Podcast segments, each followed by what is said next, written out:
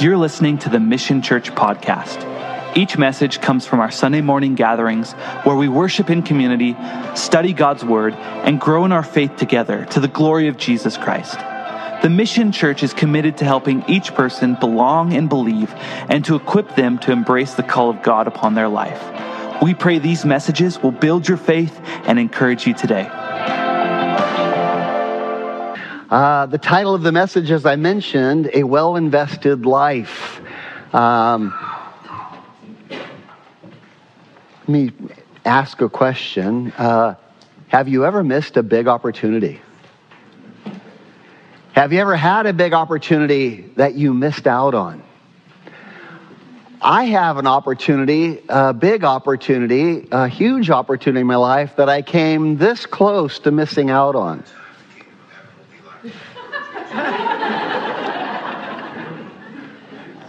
Could be worse. he, got the he got the book of Matthew on there. That's a good thing. Uh, I had a time where I almost missed a super important opportunity in my life. I was 18 years old. I walked into a hardware store.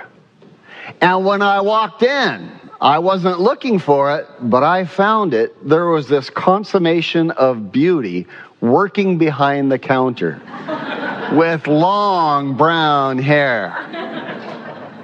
And I thought, wow, I think I came here for a new reason, right? I'm changing the reason I came here. Like this is amazing. I gotta, I gotta know her name.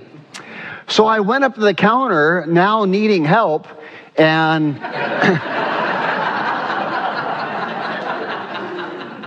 and they were giving numbers that you had to pull to get help. Well, I wanted to increase my odds of getting this consummation of beauty to help me, and so I took a bunch of numbers so that my odds would be increased. And this woman calls the number that I happen to have because I have so many, and I also had the number after it. And I thought quickly and thought, well, let me see if she's interested in me all she called 26 and i said i don't have 26 but i have 27 will you help me? And my wife the rule follower says no i'm sorry. We have to take everyone in order.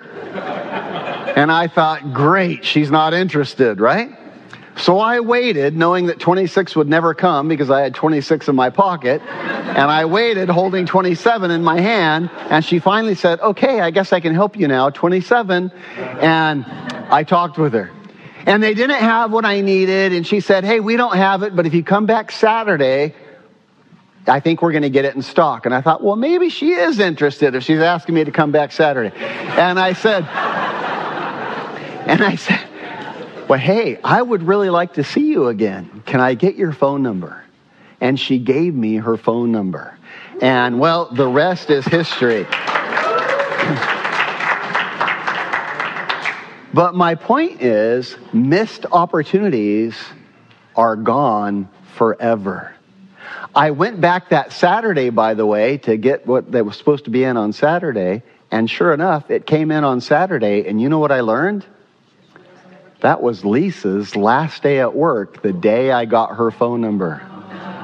Wow. What if I didn't ask?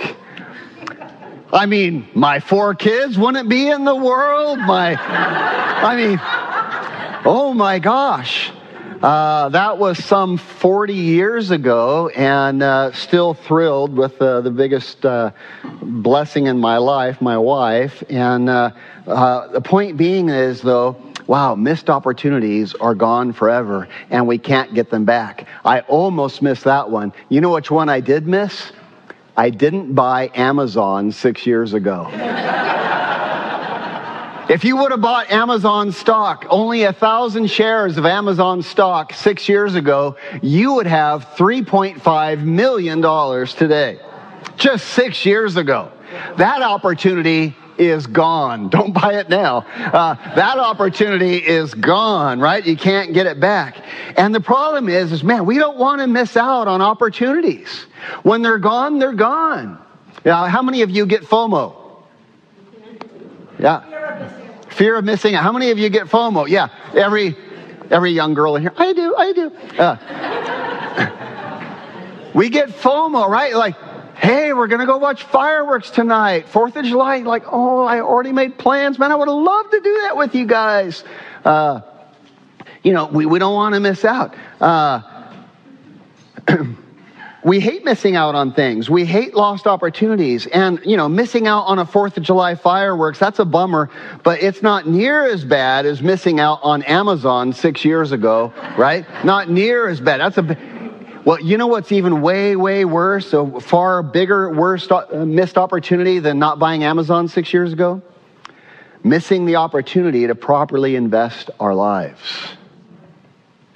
That is the greatest mistake of all. And whether we know it or not, we are all making big investments every single day. Guess what we're investing? Our life. Our life is short. I'm amazed how quick it goes by. I see my son now, uh, my second born son, and a baby coming in any day now. We're like two weeks away.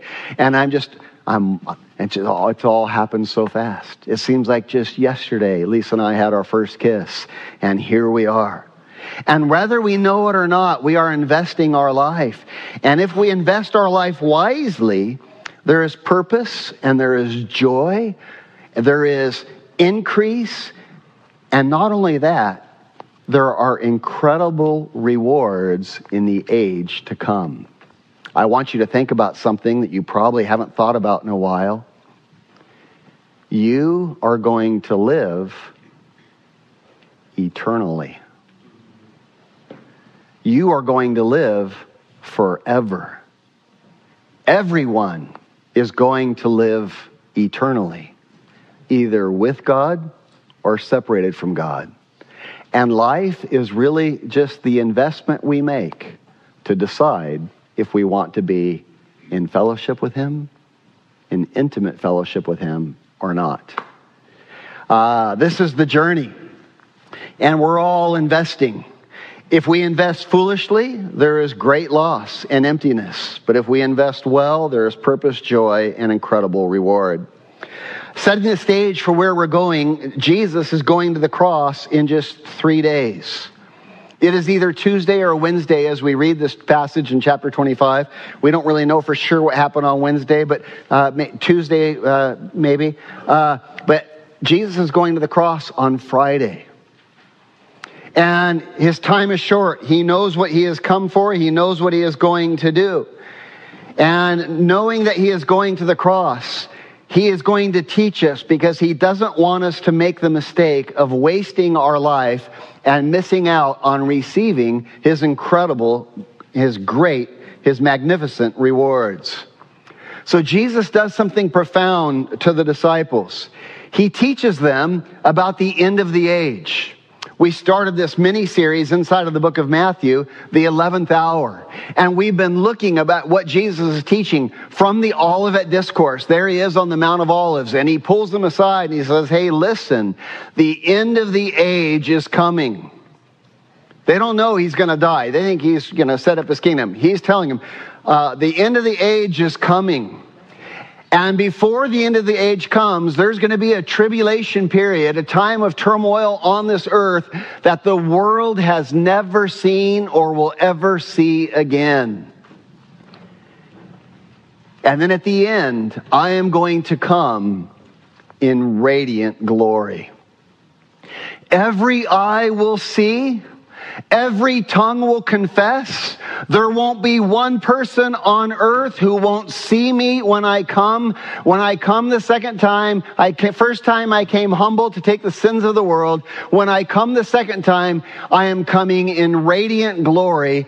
He will, his coming will be seven times brighter than the noonday sun. Every eye will see, every tongue will confess Jesus is Lord. The earth will tremble, the mountains will bow. Tremendous ge- geographical changes at the return of Jesus Christ. And then Jesus does something very interesting. After he tells them about the end of the age, the tribulation period, and his return, his glorious return, he gives them two parables. Very interesting. The first parable was the parable we looked at last week, the parable of the ten virgins. Five were wise, five were foolish. And the point of the parable, the purpose of the parable was simply this be ready for Jesus' return and be watching for Jesus' return. And now he tells us a second parable, the parable of the talents. And the reason, the purpose of telling us this, so that we don't waste our life, that we would have a life that was well invested because how we invest our life makes a big difference for the future.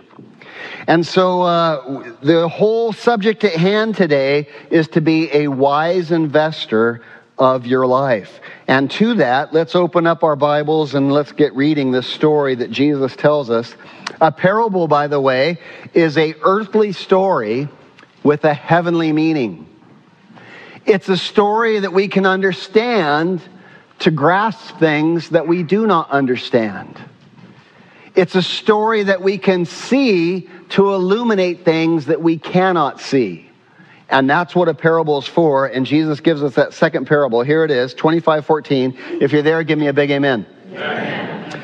For the kingdom of heaven, uh, or the kingdom of God is, uh, is what he's talking about. The kingdom where Jesus is ruling and reigning. The kingdom where God's will is being done. It's happening. It's here on earth. It's happening in heaven. Some are in it, some are not. The kingdom of heaven, the kingdom of God, is like a man traveling to a far country and he called his own servants and delivered his goods to them.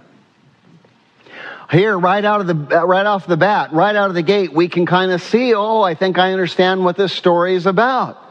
Who's the man traveling to a far country? That's Jesus. He came to this earth. He lived for 33 years. His public ministry, only three and a half years. And now he's going away to a far country. Where's the far country he's going to? He's leaving earth. He's going to heaven. The kingdom of heaven is like a man traveling to a far country. And he called his servants. Who are his servants? That's us, right? Uh, us. And look what he does. And he delivered his goods to them. What has God given you?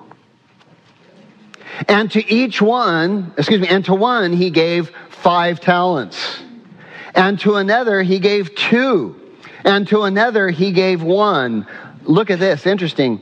To each one according to his own ability. Very interesting. And immediately, you might want to underline immediately, he went on a journey. Uh, where was his journey? Up into heaven, right? Uh, ascended to the right hand of the Father uh, there in heaven. And here we see something. He comes he's going to go on this. And before he goes, he gives these talents. What's a talent? Well, a talent is a measure of weight. It's not a measure of money, it's a measure of weight. And a talent uh, is a measure of weight that is 113 pounds and 10 ounces. That was a Jewish talent. 113 pounds and 10 ounces. And so we can see that when he gives these talents, we're not talking about small little things here. These are big gifts he gives. One talent, 113 pounds, 10 ounces. If it was a talent of gold, I looked at the price of gold on Friday, and as of Friday, one talent would be worth $2.96 million, one talent of gold. And to one he gave five talents, that would be $15 million. If it was a talent of silver on Friday's prices, it would be $44,000. My point is simply this God is very generous in his gifts to us, right? Very generous. And look what he says. Then he who received the five talents, verse 16, went and traded with them or invested them, and he made another five talents. Now he's got 10. God is always giving us the ability to increase, to grow, to expand, to mature, to develop, to grow in wisdom to grow in the ability to love, to grow in the ability to be a builder of people's lives.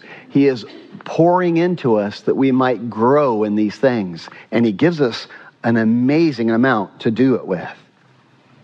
Uh, verse 17, likewise, he who received two talents gained two more. He's got growth. He's got opportunity now for taking that four and turning it into eight. And here we see this exponential growth happening. Verse 18.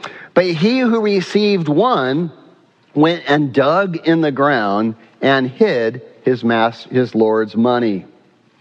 What did he do with the gifts God gave, gave to him? Buried it. Nothing. He sat on his hands with it. Interesting, interesting story Jesus chooses to tell on his last days of life. I don't want you to waste your life. I want you to be a good investor of your life. I want you to have a well invested life. And the first point, I have four points that I want to bring out to you today. And the first point that we see in the story is simply this God has given us all a stewardship. God has given us all a stewardship. A stewardship simply means something that you are responsible over, something of value that's been entrusted to you, something that you have authority to, uh, to use and to take care of. God has given all of us a stewardship. God has generously endowed you with gifts, with talents, and with abilities. And you have been uniquely gifted by your Creator, Jesus, with amazing gifts and talents. You have an IQ that is profound. You have an EQ, an emotional intelligence that helps you connect with others and understand others. You have athleticism or not. Uh, you have humor or not. Uh, you have attractiveness or not. uh, but various gifts. He doesn't give anyone all the gifts. He doesn't give anyone all the talents, but he distributes generously to everyone, each one according to their ability. Some have incredible charisma. Some of you have incredible musical gifting. Some of you have amazing empathy and sympathy, and you just, you're so nurturing and caring. Some of you have amazing common sense. Some of you have profound logic. You're just great, man. You can look at a thing and you can figure out how to make it work and how to make it hum. Some of you have incredible physical strength. Some of you have incredible emotional strength. Some of you have an engineering mind and you're just, you're, you're always, you're just thinking like an engineer all the time. Some of you have an artistic mind and you just think artistically. You kind of float around when you move, right? Uh, God has given all of us these different gifts and talents and he has given them lavish, excuse me, lavishly and generously and abundantly upon our lives to the tune of millions of dollars to illustrate how he has poured these gifts and abilities into our life. Look at the rest of the animal kingdom. What one of them wouldn't trade in a moment for the gifting that you have? God has endowed you with incredible, incredible gifts.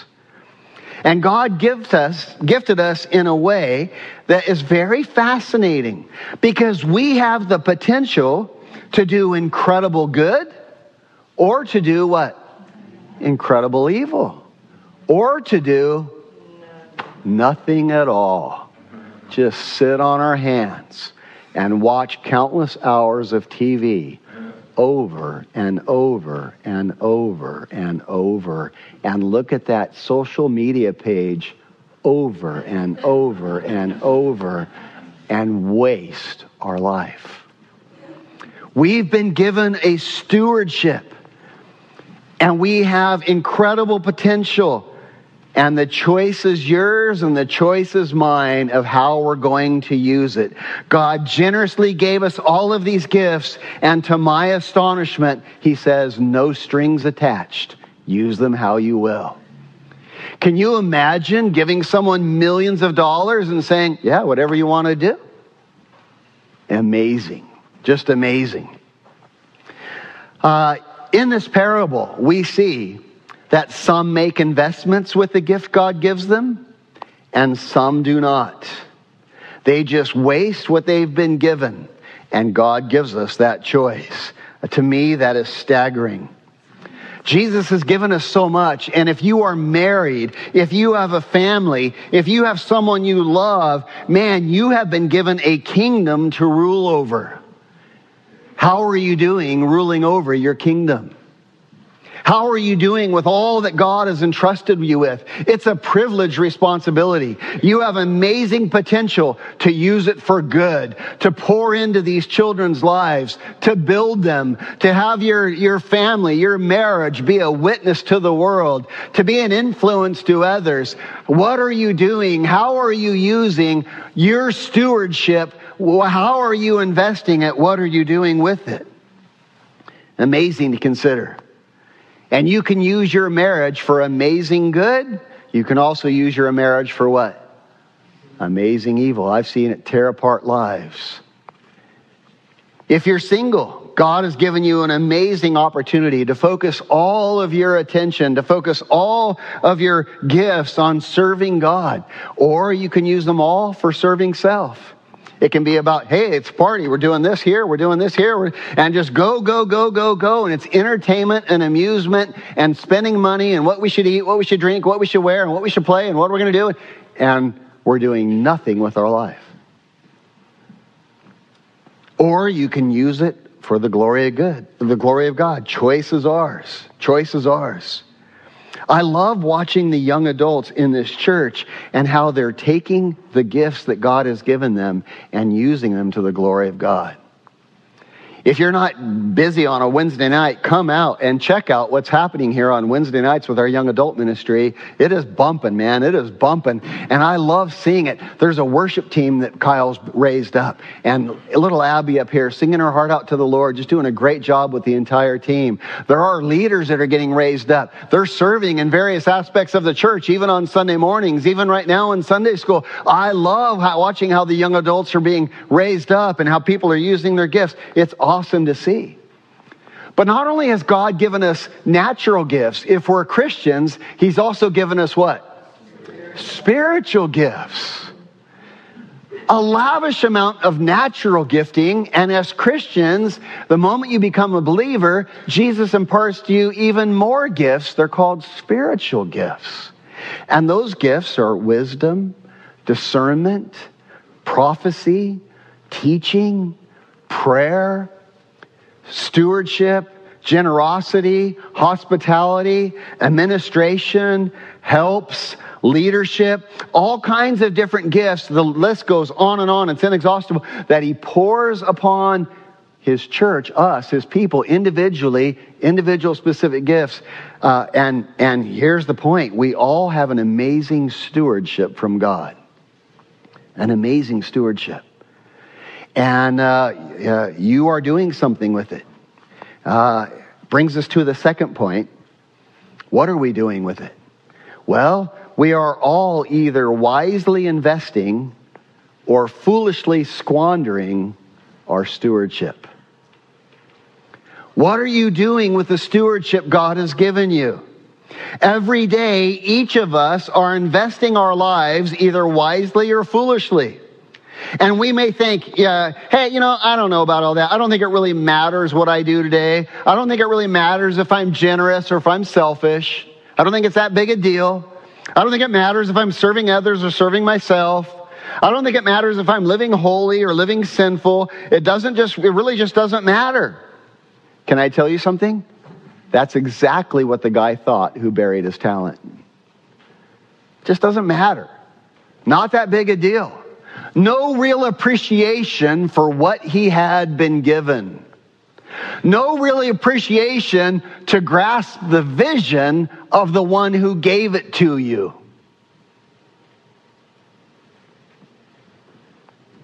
I remember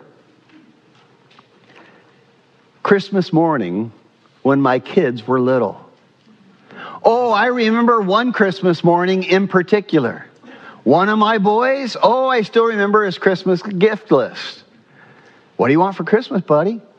Dad, Dad, Dad, I want a disappearing G.I. Joe and a wetsuit. a disappearing G.I. Joe and a wetsuit? Yeah. And it wasn't one time, it was day after day after day. And so, guess what he got on Christmas? A disappearing G.I. Joe and a wetsuit.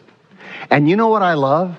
Oh, I loved waking up on Christmas morning and seeing what is he going to do with the gifts I gave him. And oh, how fun it was to get that disappearing G.I. Joe and to take it under the hot water and watch it turn blue. And then to put it in the ice water and watch it disappear and turn clear.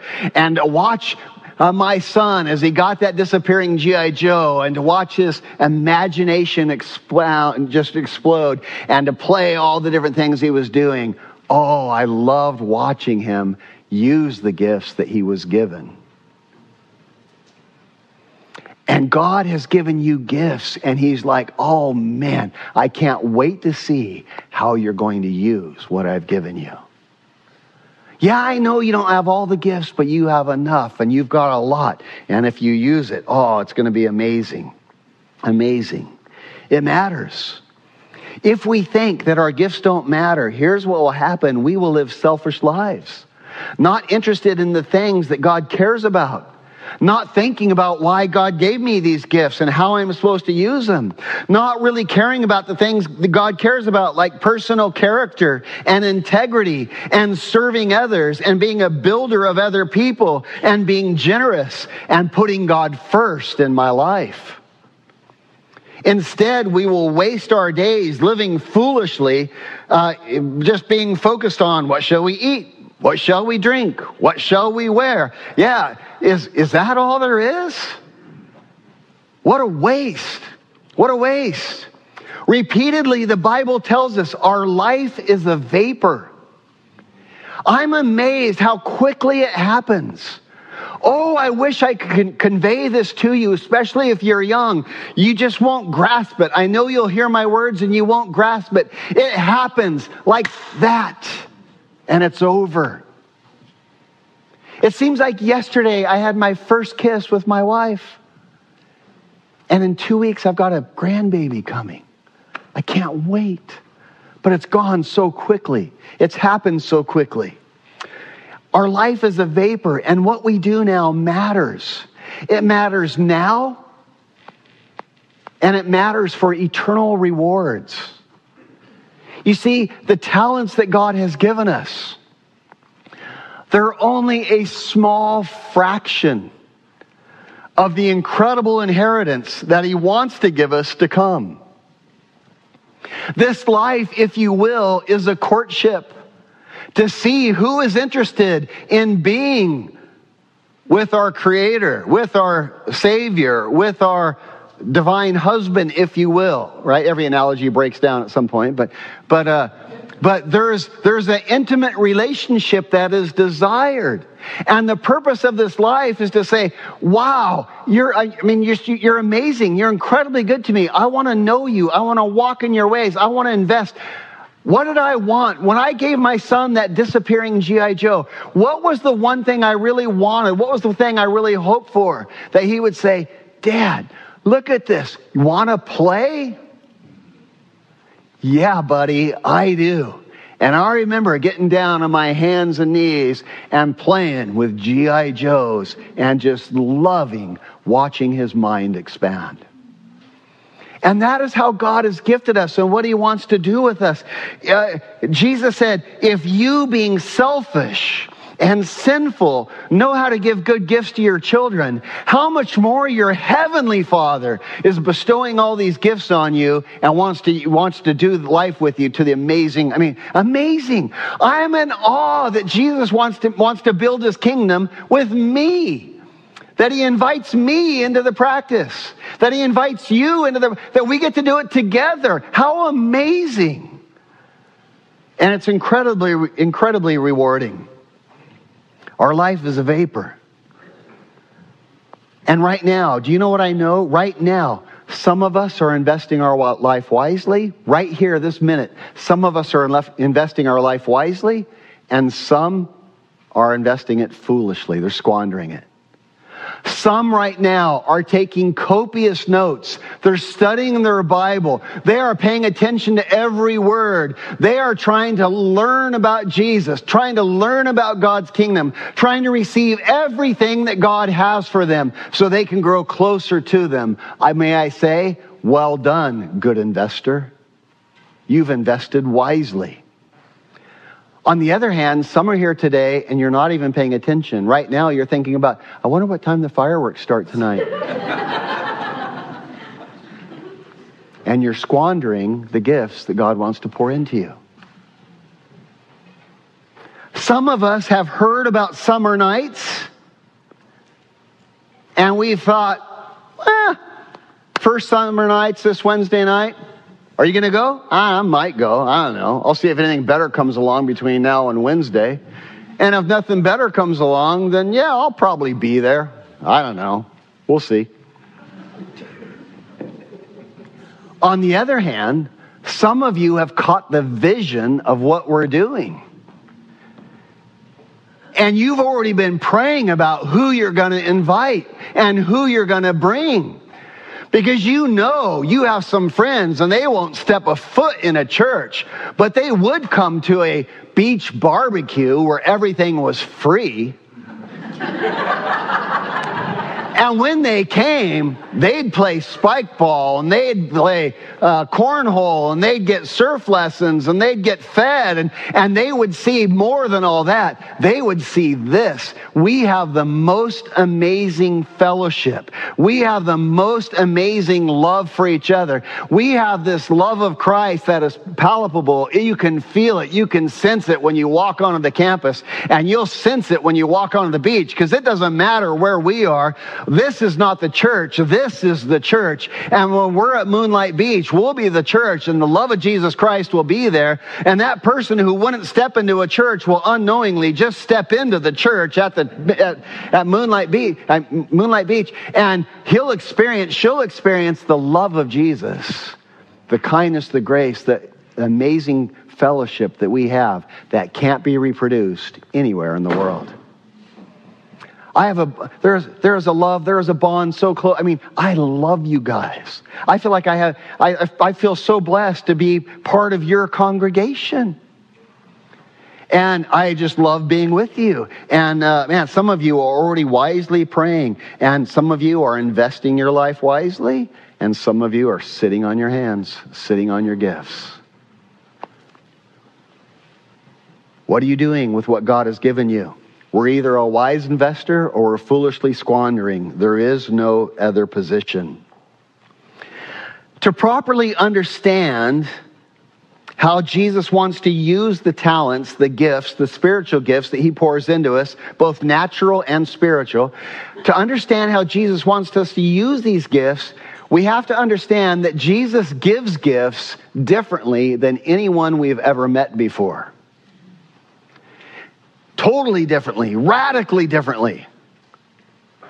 When you have a birthday and somebody gives you a gift, you go, hey, here's a gift. I got you an Amazon card. And you open it up, you go, oh, thank you. That Amazon card is for you to use on who? On you, right? That's what it's for. When Jesus gives gifts, he does it totally differently. He says, Hey, I'm going to give you a musical gift. It's not for you, it's for all of you. I'm going to give you, Chris, a teaching gift. I'm going to give you, Chris, a gift to help build people whose lives have been broken down by addiction. And that gift is not for you, Chris, it's for all of us.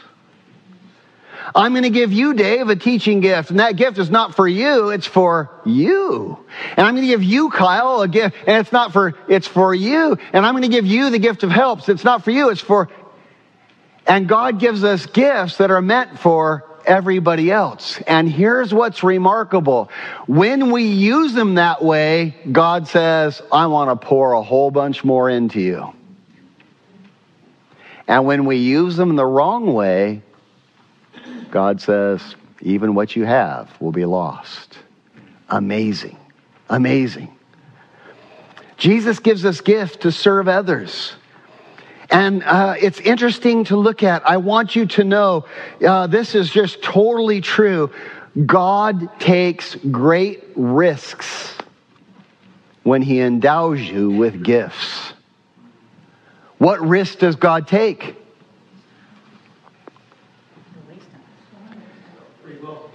That you will take that gift and use it for selfishness, for evil, for darkness instead of light. No one, by the way, more gifted than one. His name? Lucifer. Lucifer? Yeah, his name before the fall. He's now Satan. His name used to mean Lucifer, illuminated one illuminated by the glory of God. His name now means Satan. It means deceiver or or or trick. You know, uh, deceiver is good enough. Uh, uh, yeah, when God gives you gifts, He takes great risk because you might take those gifts and just use them inappropriately in all of the wrong ways.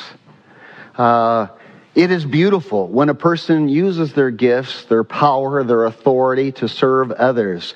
But it is dreadfully appalling when a person uses their gifts, powers, and abilities to serve themselves and their insatiable lusts. And what's fascinating is God lets us choose how we're going to use them. Staggering to consider.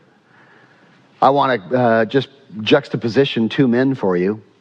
Uh, the Apostle Paul used his life to build churches all over the world. Why? So that people might be taken from darkness to light, from deception to truth, from separation from God to intimate fellowship with God, from death to life, to feed, to bless, and to nourish all those who are starving and he planted churches all over the world. Harvey Weinstein had been given tons of gifts also, and he used all his gifts not to make the world a better place, but to ruin the lives of others. Big difference. God takes great risks when he endows us with gifts.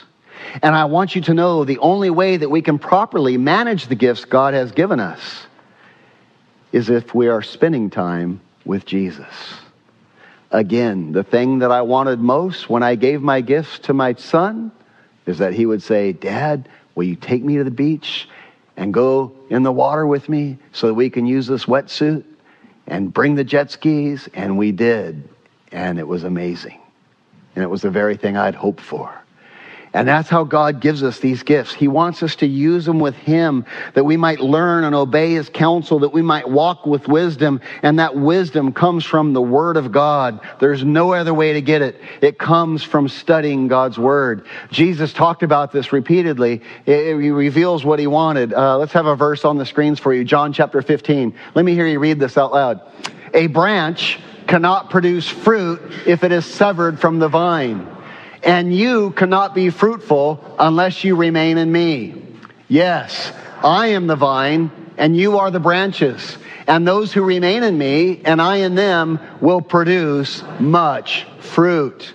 For apart from me, you can do nothing. I'm amazed at the exponential growth of fruit on a tree. We planted one avocado tree and now we have hundreds of avocados in our backyard. And that's exactly what Jesus is saying. Uh, you, I, uh, those who remain in me and I in them will produce much fruit.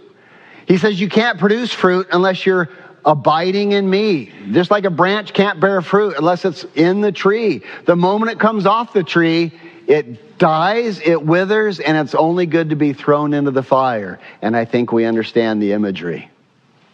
But if it stays in the vine, it produces much fruit. Uh, let's go on, the rest of the verse. Anyone who does not remain in me is thrown away like a useless branch and withers. Such branches are gathered into a pile to be burned. But if you remain in me and my words remain in you, you may ask for anything you want and it will be granted. When you produce much fruit, you are my true disciples, and this brings great glory to my Father. What an amazing thing. He says, if you remain in me, if you stay attached to me, you stay connected with me, I'm going to guide you in all the gifts I've given you, and you're going to produce much fruit. And God's going to be glorified in that. And not only that, if you remain in me and my words remain in you, you can ask for anything you want because it's aligned with my will. And anything you want, a disappearing G.I. Joe, a wetsuit, no problem. If it's aligned with my will, Dad, you want to play? Yeah. It's yours. It's yours. You see, uh, God is so rich when He gave one five talents that equaled $15 million, there was still a ton more talents to give out and to distribute. His wealth is inexhaustible. He owns the cattle on a thousand hills. He owns everything. Do you know why people divorce? Because we cannot properly manage the gifts God gives us unless we're spending time with Jesus. Do you know why people get addicted? Because we cannot properly manage all the gifts God gives us unless we're spending time with Jesus. Do you know why we lie? Why we brag? Why we fall into the trap of materialism? Why we commit adultery? Because we cannot properly manage all the gifts God has given us unless we abide in Jesus. The moment the branch breaks off the tree, it's only a matter of time before it's dead and withered. We were created to be in fellowship with our Creator and to take the gifts and the disappearing G.I. Joes He gives us and to use them with Him. And when we do, we are in this ongoing relationship with Jesus. We're reading and we're obeying His words, and He gives us wisdom and discernment and the ability to increase and to thrive. The two talents become four. The five talents become 10. And there is exponential increase all the days of our life. We thrive and we do it all by the grace of Jesus Christ because he's expanding our borders and he's giving us a bigger promised land. It's just how he works. I want you to know the apostle Paul was not sinless and Harvey Weinstein was not the devil. Both men were just regular men. They just invested their lives in very different ways. And they just clung to very different things. And we see the end result and the juxtaposition of the two. It brings us to our third point. Our first point, we've all been given an incredible stewardship. Our second point, we're investing it every single day or we're squandering it every single day. Our third point, we all must face a day of reckoning. A day of reckoning. Look at verse 19. After a long time, I want you to underline those words. After a long time, the Lord of those servants, that's Jesus, came and settled his accounts with them. When is that going to happen? That's his second coming. That's his second coming contextually. But for us, it might be a second coming or it might be different. After a long time, for some, that's 60 years. And then God calls them home. And he, they have a day of reckoning. For some, it's 70 years. For some, it's only 16 years. But after a long time, there's a day of reckoning. I have in my sock drawer at home uh, a note to myself. And it said, you may have heard me told you this before, but uh, in my sock drawer, I have this note and it says, There's a day coming when I will no longer have the opportunity to live my life by faith. You know what that's telling me? Be a wise investor of what He's entrusted me with right now.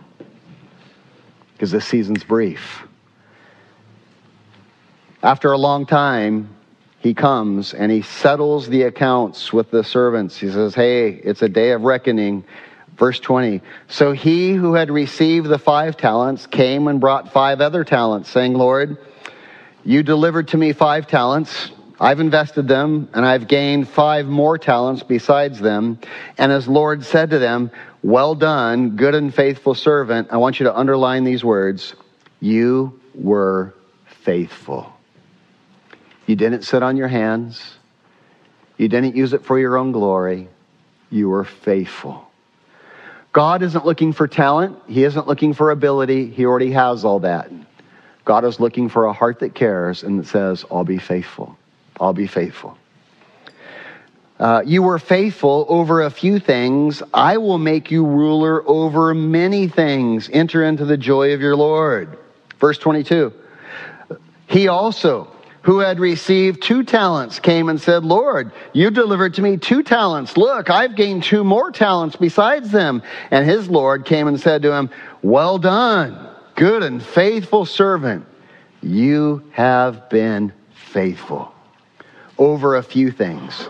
I'll make you ruler over many things. Enter in to the joy of your Lord. You've just been faithful with the things I gave you and the things I entrusted to you. Uh, and now I'm going to richly, exponentially bless you even more for all eternity. Verse 24.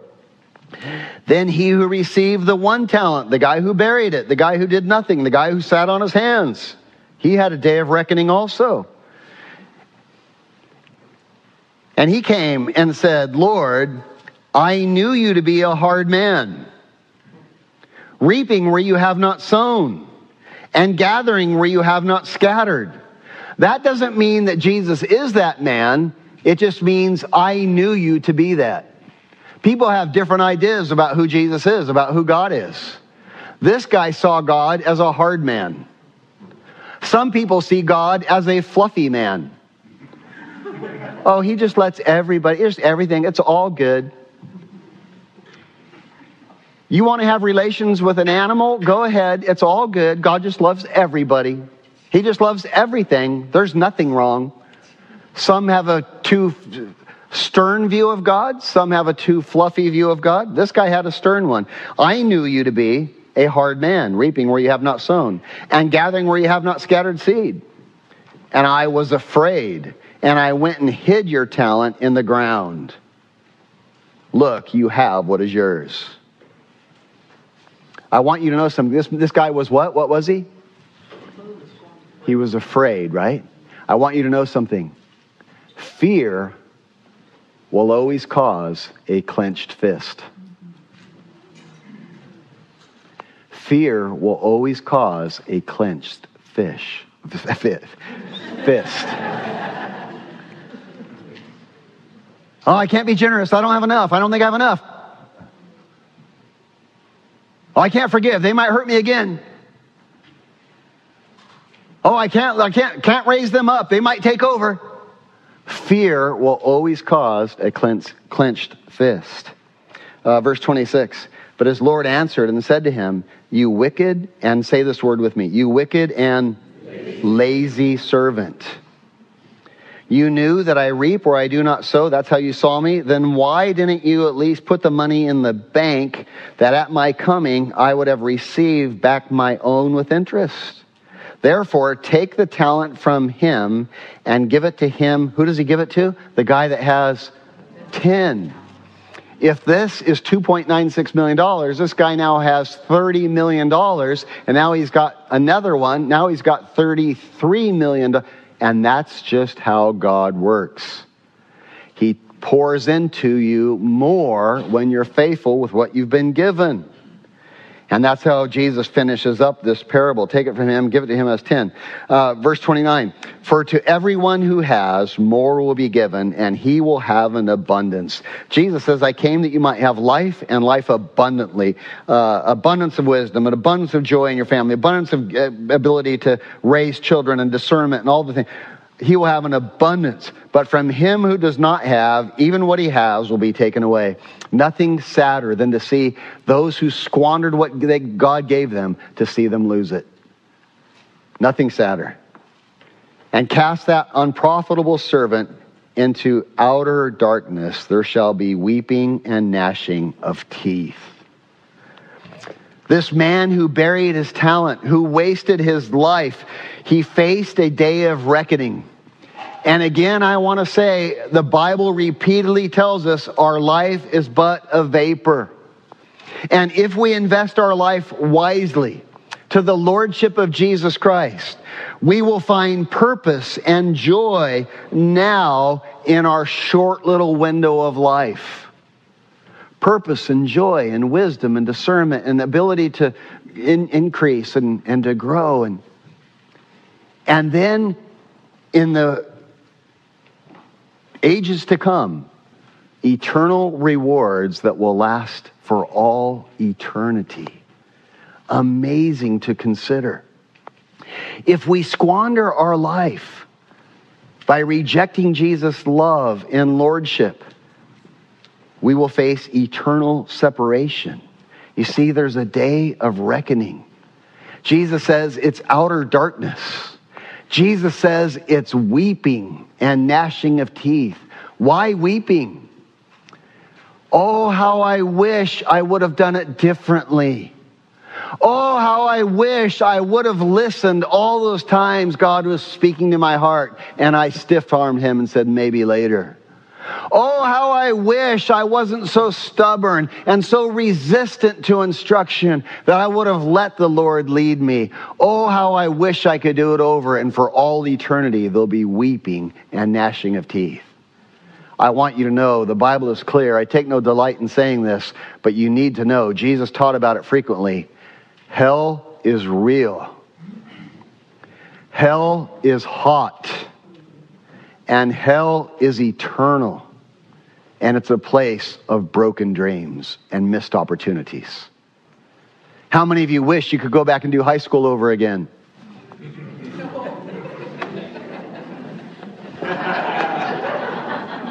How many of you wish you could do college over?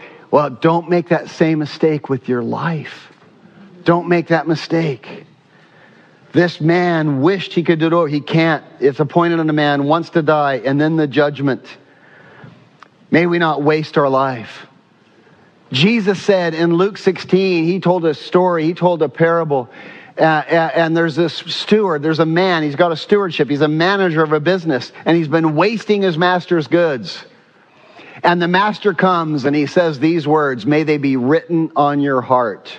This is verbatim what Jesus said. Give an account of your stewardship, for you can no longer be steward. Jesus is going to say those words to every single one of us. Dave, I'm calling you home.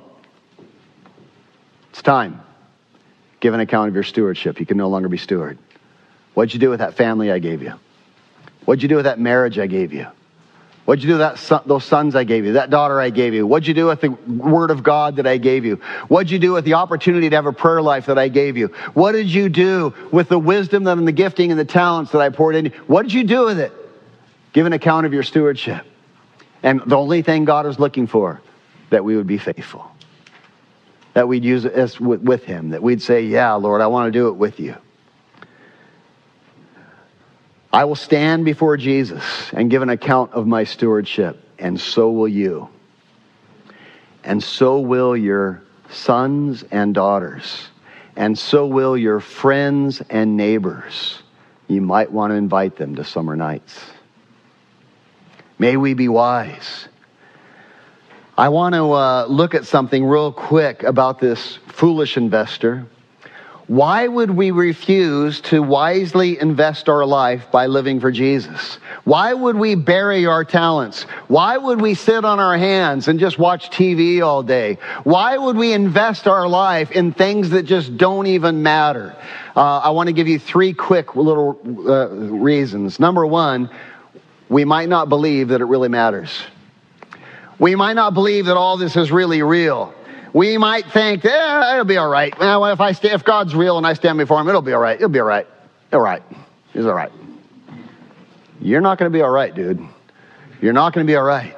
You've made your own God and you've ignored the, and spurned the true and living God. It does matter. And it's not going to be all right. Second reason is we may not really care. A lot of us just love pleasure and selfishness and irresponsibility and entertainment more than we love Jesus. We just don't really care. And that causes us to sit on our hands and to do nothing with our life. There are many fake Christians in this camp thinking that they are going to heaven because they raise their hand at some altar call as if that was a magic fairy dust. Or thinking that they're going to heaven because they go to church on Sunday and live apart from God the rest of the week. It doesn't work that way. Uh, they don't really care, right? Uh, uh, they've never made Jesus the Lord of their life. They've never pondered and thought about why God created them and what God wanted in this and why He gave them all that He's given them and how He wants them to, to use it. They just don't care. And the third reason is the reason this guy uh, uh, that we look at in our illustration, we're fearful. We're fearful. Uh, we don't live our lives all out for Jesus because we think God is hard. We think that He's too hard to please. We don't tell others about Jesus because we think we'll mess it up. We're fearful we're going to mess it up. We don't serve Jesus because we think we're not good enough to do it. We don't stand for truth in a world that so desperately needs us to stand for truth because we think God could never use me. We don't give generously because we think God's not generous. We might not have enough.